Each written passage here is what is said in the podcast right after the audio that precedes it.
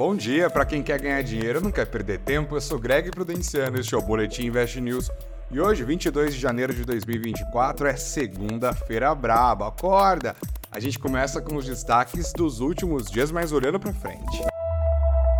Quem vai ser o próximo chefão da Vale? A disputa em torno da sucessão do atual CEO Eduardo Bartolomeu está movimentando os setores do governo e de algumas das maiores empresas do Brasil que têm participação na mineradora, atualmente a segunda empresa mais valiosa do Brasil.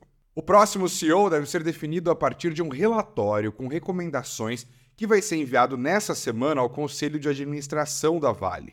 Ou seja, os próximos dias serão decisivos. O Eduardo Bartolomeu pode até ser reconduzido ao cargo, mas o governo Lula quer que Guido Mantega assuma o comando da mineradora. Sim, o Guido Mantega, ex-ministro da Fazenda nos primeiros governos Lula e também nos governos Dilma. Pera aí que eu vou explicar. A Vale é uma ex-estatal, né? Ela foi privatizada em 1997, quando o presidente era o Fernando Henrique Cardoso. Apesar disso, o Estado brasileiro ainda tem muita influência na segunda maior mineradora do mundo. Para o governo, é estratégico manter um pezinho no setor de mineração, que representa 4% do PIB do Brasil e emprega muita gente. Essa influência é mantida por meio de ações especiais com direito a veto limitado que estão nas mãos do Estado brasileiro, mas principalmente por meio da Previ, que é o fundo de pensão do Banco do Brasil e que segue como maior acionista individual da Vale cerca de 8,7% da empresa está nas mãos do fundo do Banco Estatal. Mas colocar o Mantega na cadeira de CEO não é uma tarefa muito fácil. Primeiro, porque influência o governo tem, mas não tem de fato poder para decidir esse jogo dentro da Vale. É bem diferente de como funciona na Petrobras, por exemplo. Segundo, porque, como é de se esperar, o estatuto atual da Vale foi feito para proteger a empresa da interferência política. Terceiro, existem outros acionistas minoritários importantes além do Estado brasileiro. E estamos falando de empresas gigantes e com interesses próprios, como o Bradesco, Cosan e BlackRock. E quarto, o nome de Guido Mantega causa algum constrangimento, né? considerando que ele é quase sempre apontado como um dos responsáveis pela crise econômica de 2015 e 2016, que serviu de pano de fundo para o impeachment de Dilma Rousseff e custou ao Brasil uma queda de mais de 7% do PIB. Outra questão é que a Cosan, não é segredo para ninguém, já cresceu o olho para cima da Vale.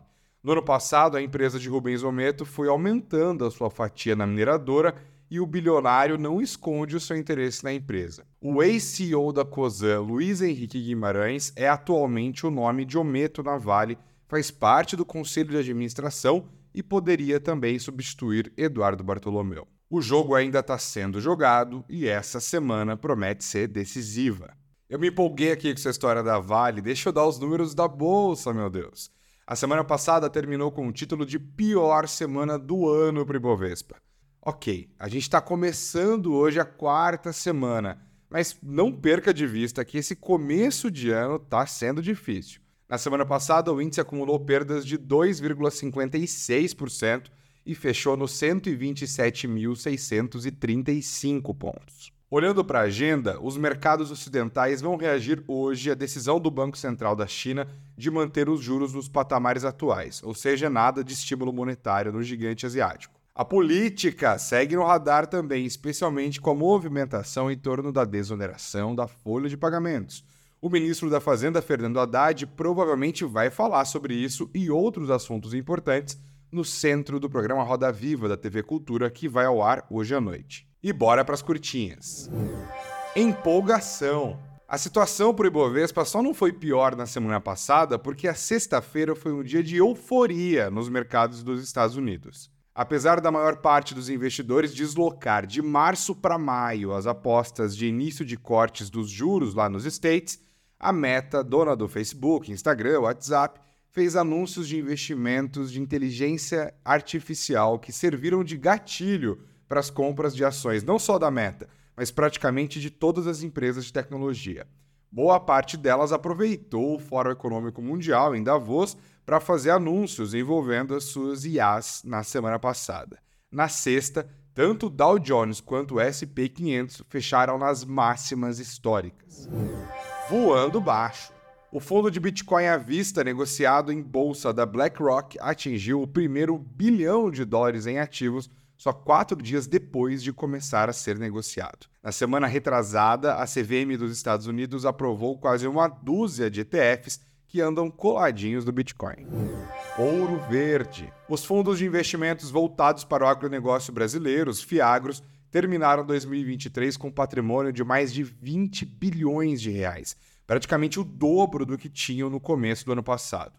Apesar do crescimento vertiginoso, há muito trabalho pela frente, assim como oportunidades também. No site do Invest News tem uma matéria sobre o assunto e que foi publicada agora cedinho. Eu sou suspeito para falar porque a reportagem é de minha autoria, mas vale a pena conferir, eu juro, tudo sem paywall. Falando em agro, a boutique de investimentos Oris Partners lançou um fundo para investimento exclusivo em terras. Logo no lançamento, captou mais de 240 milhões de reais e quer um crescimento para a casa dos 2 bilhões até o final deste ano. A ideia desse fundo é comprar terras, investir na recuperação delas e revender com lucros. O Boletim Invest News desta segunda-feira braba fica por aqui mas a semana tá só começando. Um ótimo dia para você, muito dinheiro no bolso e não se esqueça de compartilhar o boletim com a sua galera, hein? Até amanhã às 8 horas.